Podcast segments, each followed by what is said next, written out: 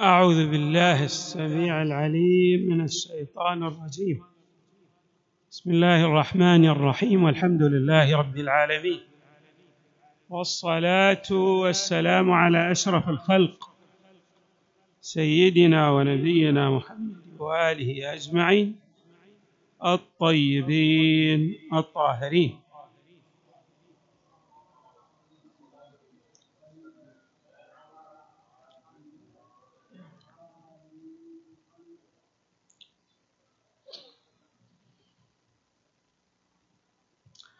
قال الله تبارك وتعالى في القرآن الكريم وجعلنا منهم أئمة يهدون بأمرنا لما صبروا وكانوا بآياتنا يوقنون.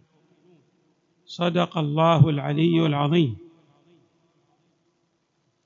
الإمام الرضا عليه السلام له أدوار متعددة.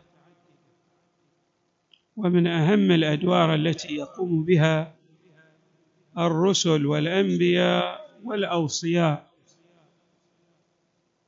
هو دور إيصال الخلق إلى الحق تبارك وتعالى عبر الإرشاد والتسديد وإعطاء الحكمة العملية التي من خلال تطبيقها يصل الإنسان إلى درجات عالية في سيره وسلوكه إلى الله. من هذه التوجيهات السديدة التي أدلى بها إمامنا الرضا عليه السلام قوله إن للقلوب اقبالا وادبارا ونشاطا وفتورا فإذا أقبلت تبصرت وفهمت. وإذا أدبرت كلت وملت فخذوها عند إقبالها ونشاطها واتركوها عند إدبارها وفتورها. الإمام عليه عليه السلام يعطينا توجيها رائعا وجميلا وهو أن الإنسان تمر عليه حالات مختلفة. من هذه الحالات أنه يجد نوعا من الفتور. فإذا أراد أن يؤدي العبادة لا يجد ذلك الإقبال على الله تبارك وتعالى. من هنا حري به أن يسايس نفسه بمعنى لا يحمل عبئا على نفسه عند إدبارها وعدم إقبالها على العبادة.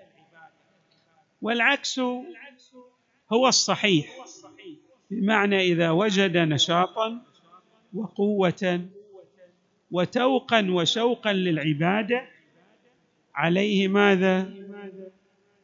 أن يقبل على الله تبارك وتعالى بكل وجوده بمعنى أن يستثمر تلك الحالات. الآن في علم إدارة الوقت الحديث هناك شيء قريب مما أدلى به الإمام الرضا عليه السلام. يقولون إن الأوقات التي تمر على الإنسان مختلفة وحري به أن يلتفت إلى نشاطه في هذه الأوقات بمعنى أن يجعل أوقات الذروة للأشياء التي هي غاية في الأهمية. مثلا عندما ينام ويرتوي في نومه أو يأكل اكلا يتناسب مع ماذا؟ مع وضعه. بمعنى أن هذا الأكل آه، يجعله في نشاط وحيوية فحري به أن يستثمر ذلك الوقت. فلنفرض أن له في الفترة الصباحية مثلا بعد صلاة الفجر نرى بعض الناس في حالة من النشاط فحري به أن يستثمر ذلك الوقت في الأمور التي لها أهمية فائقة. والعكس يعني إذا كان مثلا في فترة خمول ولنفرض مثلا فترة العصر لا يستثمر ذلك الوقت في عصره في الأمور ذات الأهمية الفائقة بل يجعل ذلك الوقت في الأمور التي نعبر عنها ثانويه هذا علماء إدارة الوقت يؤكدون على الاستفادة من الوقت من خلال إدراك الإنسان الأوقات المختلفة التي تمر عليه. كذلك الإمام عليه السلام أيضا يوجه المؤمن بأن المؤمن له أوقات من النشاط أيضا لأنه قد يمل قد يصاب بفترة من الخمول فلا يرهق نفسه عندئذ. بمعنى لا يحمل نفسه ما لا تتحمل لأنه إذا أرهق نفسه عند إدبارها سيصاب بحالة من عدم ماذا؟ الإقبال على الله تبارك وتعالى بل سيكره العبادة. والعكس صحيح. إذا رأى نفسه في حالة إقبالها وتوقها وشوقها إلى الله كلما أتى به من العبادات يجد ماذا؟ قبولا في نفسه. أيضا من التوجيهات السديدة للإمام عليه السلام في هذا المجال قوله وأجل الخلائق وأكرمها أي عند الله تبارك وتعالى. اصطناع المعروف وإغاثة الملهوف وتحقيق أمل الآمن وتصديق رجاء الراجي والاستكثار من الأصدقاء في الحياة والباكين بعد الوفاة. نحن نجد آيات متعددة في القرآن الكريم تفصح عن معنى دقيق. هذا المعنى هو الإحسان إلى الغير بنحو عام. بمعنى أن يكون الإنسان مصدر للخير والبركة تجاه غيره من أخو من أخوته في الإنسانية. الإمام عليه السلام أيضا يفصح عن هذا المعنى بأن أعظم السجايا لدى الإنسان هي في اسداء المعروف لغيره في الإحسان إلى غيره اصطناع المعروف. بالخصوص أيضا إذا كان ذلك الذي تريد أن تسدي إليه معروفا في حاله من الفاقة أو الفقر والعوز. الإمام يقول وإغاثة الملهوف وتحقيق أمل الآمل أو الآمل. كلاهما صحيح. الإنسان قد تمر به حالات يحتاج إلى تحقيق بعض آماله. وأنت ماذا؟ تستطيع أن ترفض ذلك الإنسان. تستطيع أن توصله إلى ما يبتغيه. فحري بك أن تساهم في إغاثته وتحقيق آماله وإيصاله إلى ما يبتغيه ويردف الإمام عليه السلام بقوله وتصديق رجاء الراجي. هناك أناس بالخصوص من الأقارب من الذين يمتون إليك بصلة وثيقة وقريبة. أبناء عمومتك والأقربين بالنسبة إليك. الإمام يقول وتصديق رجاء الراجي فهؤلاء عندما يرونك أنك مثلا في حالة تستطيع أن تصلهم تستطيع أن تقدم لهم شيئا يرفع تلك الحالات التي يمرون بها. فحري بك أن تصدق رجاهم. وأيضا الإمام يفصح لنا عن معنى غاية في الأهمية. ألا وهو الاستكثار من الاصدقاء بعض الناس كما نعبر لا يعني تكون له علاقات وثيقة من الناحية الاجتماعية مع غيره بل دائما يدخل في إشكالات لا حد لها ولا حصر.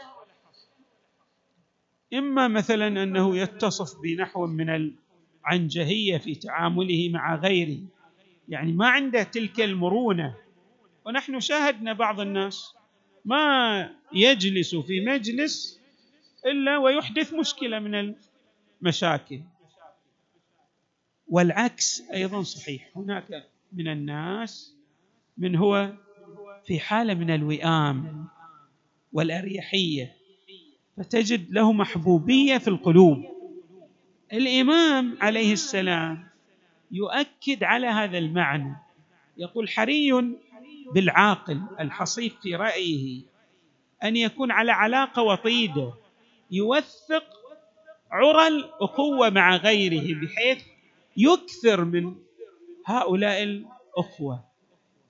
هؤلاء الأخوة أو الأصدقاء في الحياة لهم فائدة جدا. الإنسان بطبيعته يحتاج إلى غيره.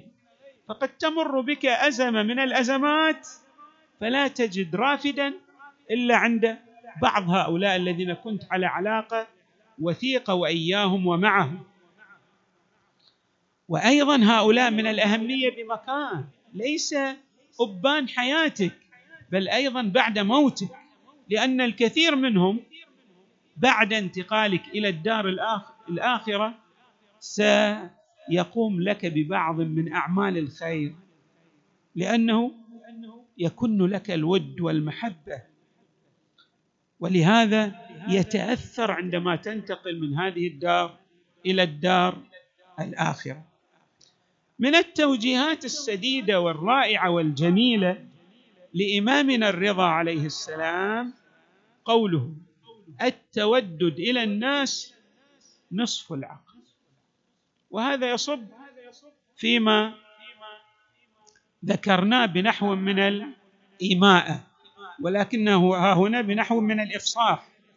أي حري بالإنسان المؤمن أن ماذا؟ أن يتودد إلى غيره حتى بالنسبة إلى أعدائه لأنه جاء في الروايات أن هؤلاء الأعداء كلما تقلل من عداوتهم فذلك خير لك لأنهم قد يصطادون بعض الأخطاء التي تصدر عنك ومنك وبالتالي ينشر هذه الأخطاء بين الناس التي تؤثر عليك سلبا. فحري بك كمؤمن وكعاقل أن تتودد إلى غيرك حتى إلى أعدائك. وهذا توجيه قراني ادفع بالتي هي أحسن. فإذا الذي بينك وبينه عداوة كأنه ولي حميم وما يلقاها إلا الذين صبروا وما يلقاها إلا ذو حظ عظيم. اذا الإمام عليه السلام يقول التودد إلى الناس نصف العقل نصف العقل. يعني باصطلاحنا الحديث خمسين بالمئة من العقل من عقل العاقل هو لا يصطنع لنفسه مشاكل مع غيره بحيث يعني تذهب كل جهوده في حالات من العراك وكأنه من الحيوانات المفترسة التي يعني لا تهدأ عن العراك مع صنفها من الحيوان. أيضا من توجيهات الإمام صلوات الله وسلامه عليه قوله أشد الأعمال ثلاثة. إعطاء الحق من نفسك وذكر الله على كل حال ومواساة الأخ في المال انظروا إلى هذا التوجيه ما أروعه. اولا إعطاء الحق من نفسه في بعض الناس ما عنده الإنصاف دائما يجعل الحق له ومعه وفيه. وكأنه من الأنبياء والرسل بحيث لا يتصور صدور الخطا من نفسه. وبالتالي فإذا حدثت إشكالية بينه وبين غيره يجعل نفسه على الحق. وهو ما يعبر عنه علماء النفس في العصر الحديث. يعني يعيش حالة من النرجسية. ما عنده ذاك الوئام مع غيره. ليس على استعداد أن ماذا؟ أن يعطي الحق من نفسه فإذا أخطأ مثلا يعتذر. حري بك حتى إذا لم تخطئ. حتى إذا غيرك أخطأ في حقك أيضا عليك أن تعتذر. لأن في بعض الأحيان أو في بعض الاحايين لا تستطيع إيصال الغير إلى الحق إلا من خلال هذا التواضع. ولذلك نجد هذه السمة الرائعة والجميلة في حياة أئمتنا صلوات الله وسلامه عليهم أجمعين. فيأتي أناس يخطئون في حقهم ولكن الامام بنفسه وهو معصوم وعلى صلة وثيقة مع الله تبارك وتعالى هو بنفسه يذهب إلى ذلك المخطئ ليقدم الاعتذار وليسأل من الله تبارك وتعالى أن يعفو عنه وأن يغفر له. لماذا الامام وهو في مقام إمامته يذهب ليعتذر ممن أخطأ في حقه. من أجل رفع مستواه من أجل أن لا يجعله في تلك الشرنقه الضيقة التي تؤدي به إلى الهلاك لأن الأئمة عليهم السلام رحمة. فلذلك الإمام عليه السلام يؤكد على هذه السمة الجميلة والرائعة. فيقول إعطاء الحق من نفسك وذكر الله على كل حال. وقد أشرنا أكثر من مرة بأنه لا يراد من من الذكر أن الإنسان يتلفظ. لا إله إلا الله محمد رسول الله صلى الله عليه وآله. اللهم صل على محمد وآل محمد. هذا ذكر وهو حسن. الانسان حري به أن يذكر الله على كل حال. ولكن هناك ذكر نسميه الذكر العملي القلبي.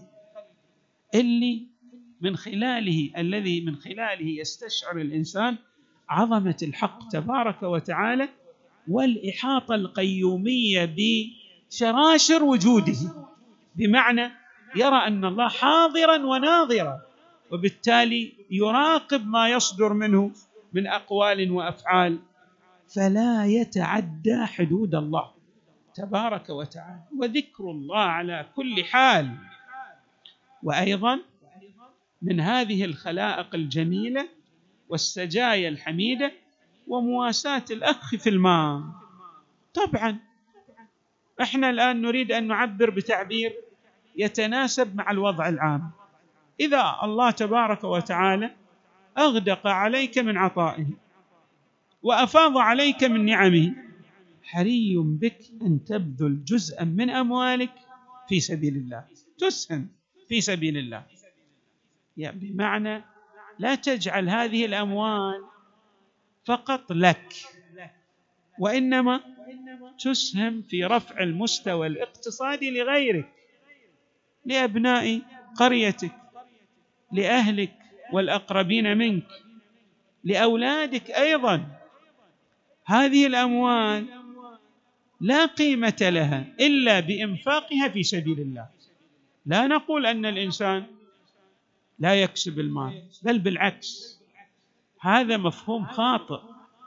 المؤمن حري به ماذا؟ أن لا يدخر وسعا في كسب المال كما جاء في الروايات. في روايات عندنا صحيحة ومعتبرة. بعض أصحاب الأئمة كان عنده أموال كثيرة. فترك ماذا؟ التجارة. فأخبر المعصوم أن فلان عنده أموال كثيرة وترك التجارة. الإمام يقول ترك عزة. بمعنى أن حتى لو كان لديك أموال كثيرة حاول أن تسعى لتنمي أموالك أكثر وأكثر.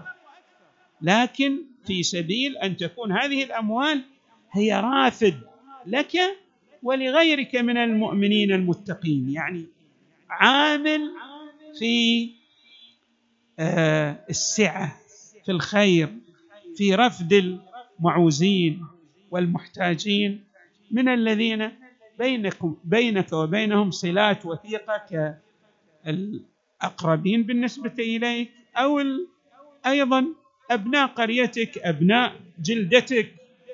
حري بك أن تسهم في رفع مستواهم ولا يتأتى هذا إلا من خلال المال لأنه عصب الحياة. اذا الإمام عليه السلام يشير إلى الإسهام من الناحية الاقتصادية في الجانب المالي ومواساة الأخ في المال. نسأل الله تبارك وتعالى أن يجعلنا مع إمامنا الرضا عليه السلام في الدنيا والآخرة ومع آبائه البررة الميامين وأبنائه الطاهرين وصلى الله وسلم وزاد وبارك على سيدنا ونبينا محمد وآله أجمعين الطيبين الطاهرين.